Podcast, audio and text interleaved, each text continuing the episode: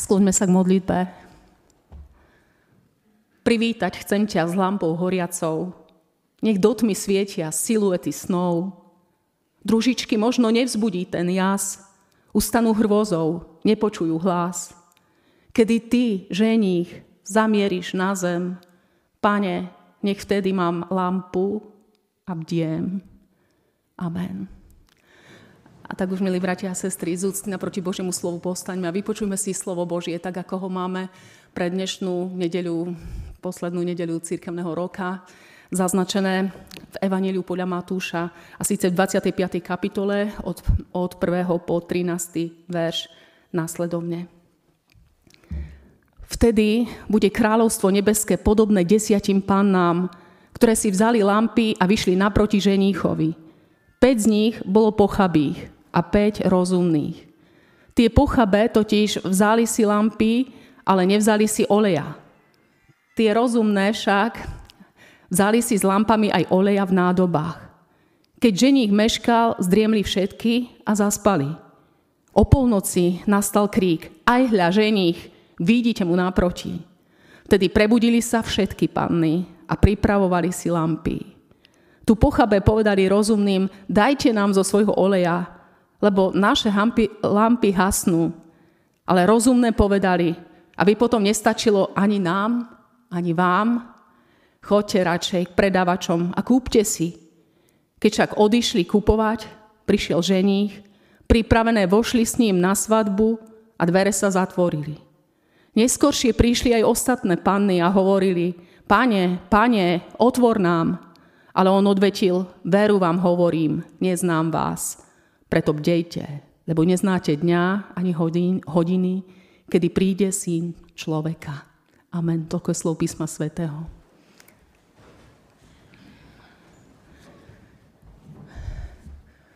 Milí bratia a sestry, tak ako už bolo v úvode povedané, dnes je posledná nedeľa cirkevného roka.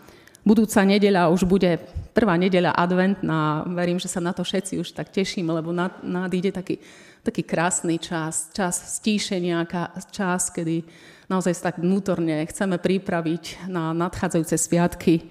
Zažneme prvú sviecu na adventnom venci a začne ten nádherný čas prevádzaný stíšeniami, prípravami, aj tou tradičnou hektikou, aby sme s náležitou prípravou, tou vonkajšou, tou nadýchanou, voňavou a žiariacou, ale hlavne tou vnútornou, alebo tou zovnútornou, privítali príchod Spasiteľa Ježiša Krista na túto zem. Na dnešnú nedeľu podľa agendy sa máme započúvať do posolstva podobenstva o desiatich pannách alebo o družičkách. Je to krásny príbeh a krásne obrazy.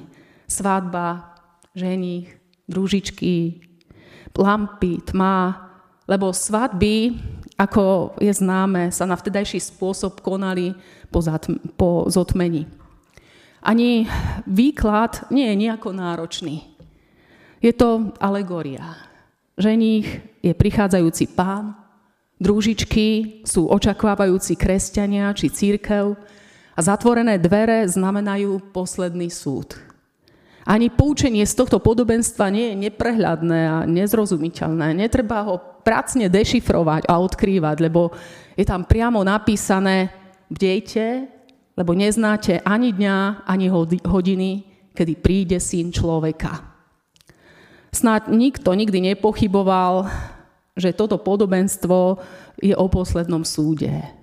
Myslel si to istotne aj evanjelista Matúš, keď podobenstvo zaradil na koniec Ježišovho pozemského príbehu, blízko pred zatknutím, kde už Ježiš naraz nehlása radostnú zvesť o prichádzajúcom Božom kráľovstve, ale hovorí o budúcich katastrofách, o veľkom súžení. Varuje pred falošnými mesiášmi a vyzýva k pripravenosti a k bdelosti. Pozbudzuje učeníkov, aby sa toho nebáli, lebo až potom všetkom nastane súd a vyslobodenie spravodlivých. To sú jeho prorocké výpovede a výzvy. Všetky sú však povedané tak, že to všetko majú Ježišovi učeníci prežiť na vlastnej koži. Aký iný význam by malo byť bdelí, ak nebudete živí? To, čo učeníci v nasledujúcich rokoch prežili, boli katastrofy, prenasledovanie, aj falošní mesiáši. To bola tragická vojna židovská. Ale príchod syna človeka v moci a sláve, to teda, ako vieme, rozhodne nebol. Storočia ubiehali. Cirkev rástla, expandovala. Zmáhala sa, ale súdny deň neprichádzal. Za to ľudia nenávratne umierali. Generácie za generáciou odchádzali. A usúdilo sa, že Ježišova výzva k bdelosti sa vzťahuje na všetky generácie kresťanov, teda aj na nás, pretože ani my nepoznáme ani dňa, ani hodiny, kedy príde súdny deň. Z bdelosti a prípravenosti sa tak stala kresťanská cnosť, ktorá bude pri poslednom súde odmenená. Aj keď dotyčný sa druhého príchodu Pána Ježiša nedočkal. Možno sa to môže niekomu zdať až absurdné a komické. Predstava, ako generácia za generáciou družičiek večer čo večer prichádza, čistia si svoje lampy a čakajú, či dnes náhodou nepríde ženích. To podobenstvo je naopak o pannách, ktoré sa dočkali. A o tom, čo potom urobili ako živé, nie ako z mŕtvych stalé, k poslednému súdu. To by už nemohli urobiť nič. Podobenstvo o desiatich družičkách sa do nejakej vzdialenej budúcnosti preložiť nedá. A preto usudzujem, že to nie je alegória o vzdialenom konci vekov, ale o udalostiach, ktoré sa už mnohokrát stali a ešte sa môžu mnohokrát stať. A možno sa už stali alebo stanú aj nám. Ako je to tu aj výslovne napísané. Je to podobenstvo o Božom kráľovstve, ako o ňom Ježiš hovoril od začiatku, ako o niečom, čo je už tu. Buď ako nepatrné horčičné semienko, ktoré vyrastie do veľkého stromu, či ako malý kvások, ktorý prekvasí tri merice, tri miery múky, alebo ako vzácna perla a poklad skrytý na poli, pre ktorého obchodník s perlami a rolník predajú všetko, čo majú, aby ich získali. Naše podobenstvo je len ďalším podobenstvom, ako do toho kráľovstva vojsť, ako ten, kto je živý vo svojom počínaní a živote. Nie alegóriou o tom, ako to bude na konci vekov. Je to naša chybná predstava, keď si myslíme, že keď Ježiš hovorí o Božom kráľovstve, má na mysli vždy niečo časovo veľmi vzdialeného.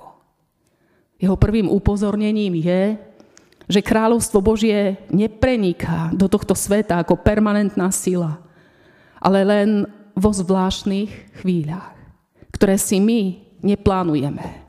Je to jeho čas, vhodná chvíľa, nie náš čas a nám vhodná chvíľa. Keby ženích prišiel tak, ako sa očakávalo, všetky panny by mali oleja dosť. Čo by bolo platné, keby panny svietili, olej pálili, keď ženích nešiel?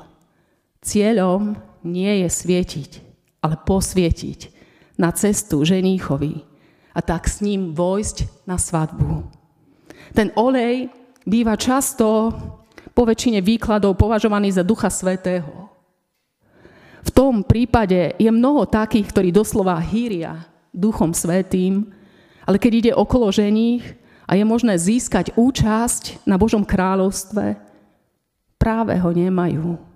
A ja som určite neraz ten prípad.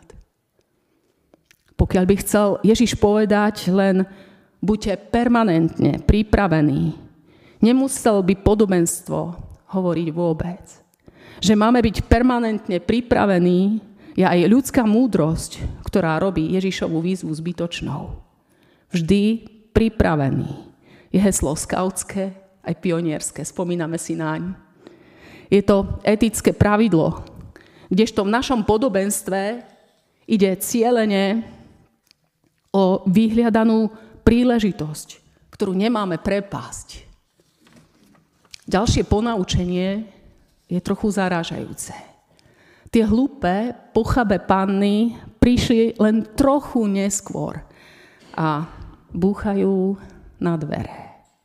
Komu z nás sa nestalo, že prišiel niekde neskoro? Je nám to vždy ľúto a sme na seba aj nahnevaní. Musíme klopať, zvoniť, ale hovoríme si, lepšie neskoro ako vôbec. Môže sa stáť, že nás už nebudú počuť. Ale komu z nás sa stalo, aby hostiteľ prišiel až k dverám a povedal, neznám vás. Prečo tá neoblomnosť? Prečo tá neúprosnosť? Rovnako zarážajúce je aj konanie tých rozumných panien. Prečo sa nerozdelili? To neznie príliš kresťanský. Jeden známy kazateľ a človek širokého srdca s tým vo svojej kázni zápasil a úprimne povedal, ja by som sa na mieste tých rozumných panien necítil na tej svadbe dobre, komfortne. Tomu rozumieme. Veď v skutku, radovať sa na svadbe, keď naše kamarátky zostali vonku, neprosili by sme ženícha, aby im otvoril? Či Pán Ježiš nepovedal proste a bude vám dané, hľadajte a nájdete, klopte a bude vám otvorené? Či to neplatí vždy? Zrejme nie. Neplatí. Všetko na svete sa deje v čase. Aj kráľovstvo Božie je dej. Deje sa v čase ako udalosť, ktorá má svoj priebeh.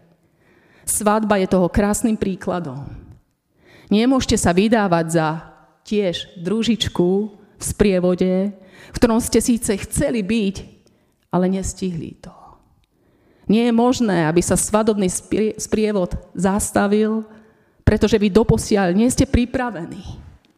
A nie je možné pokaziť celú svadbu tým, že v polovici cesty zhasnú všetkým družičkám sviece a všetci skončia v tme.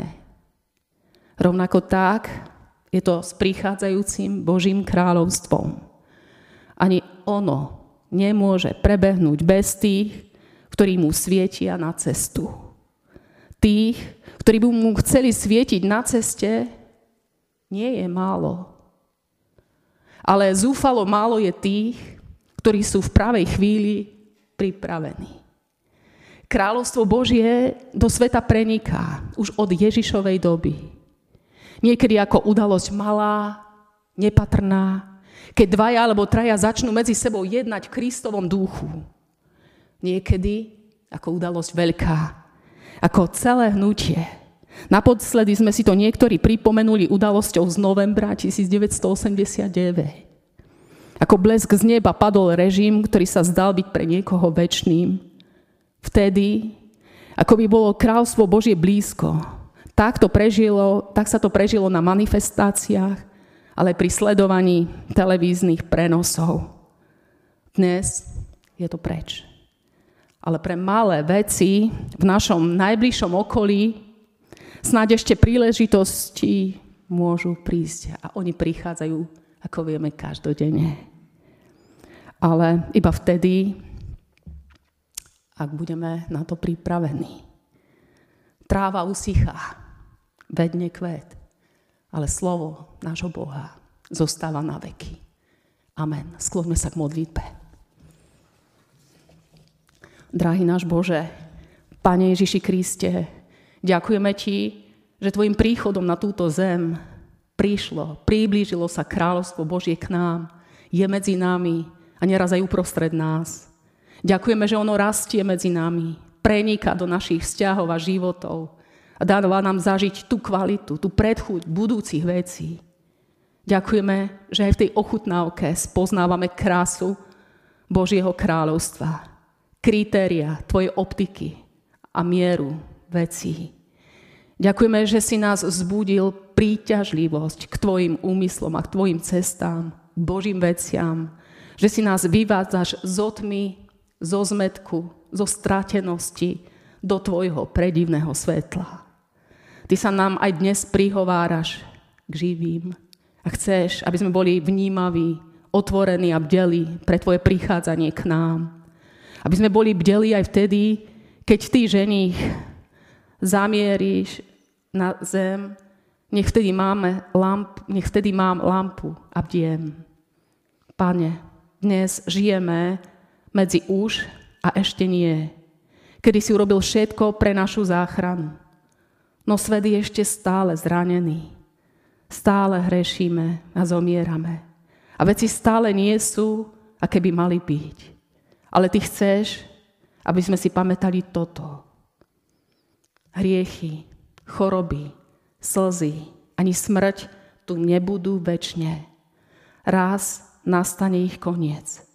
No radosť, láska, život a ty sám sú navždy. Amen.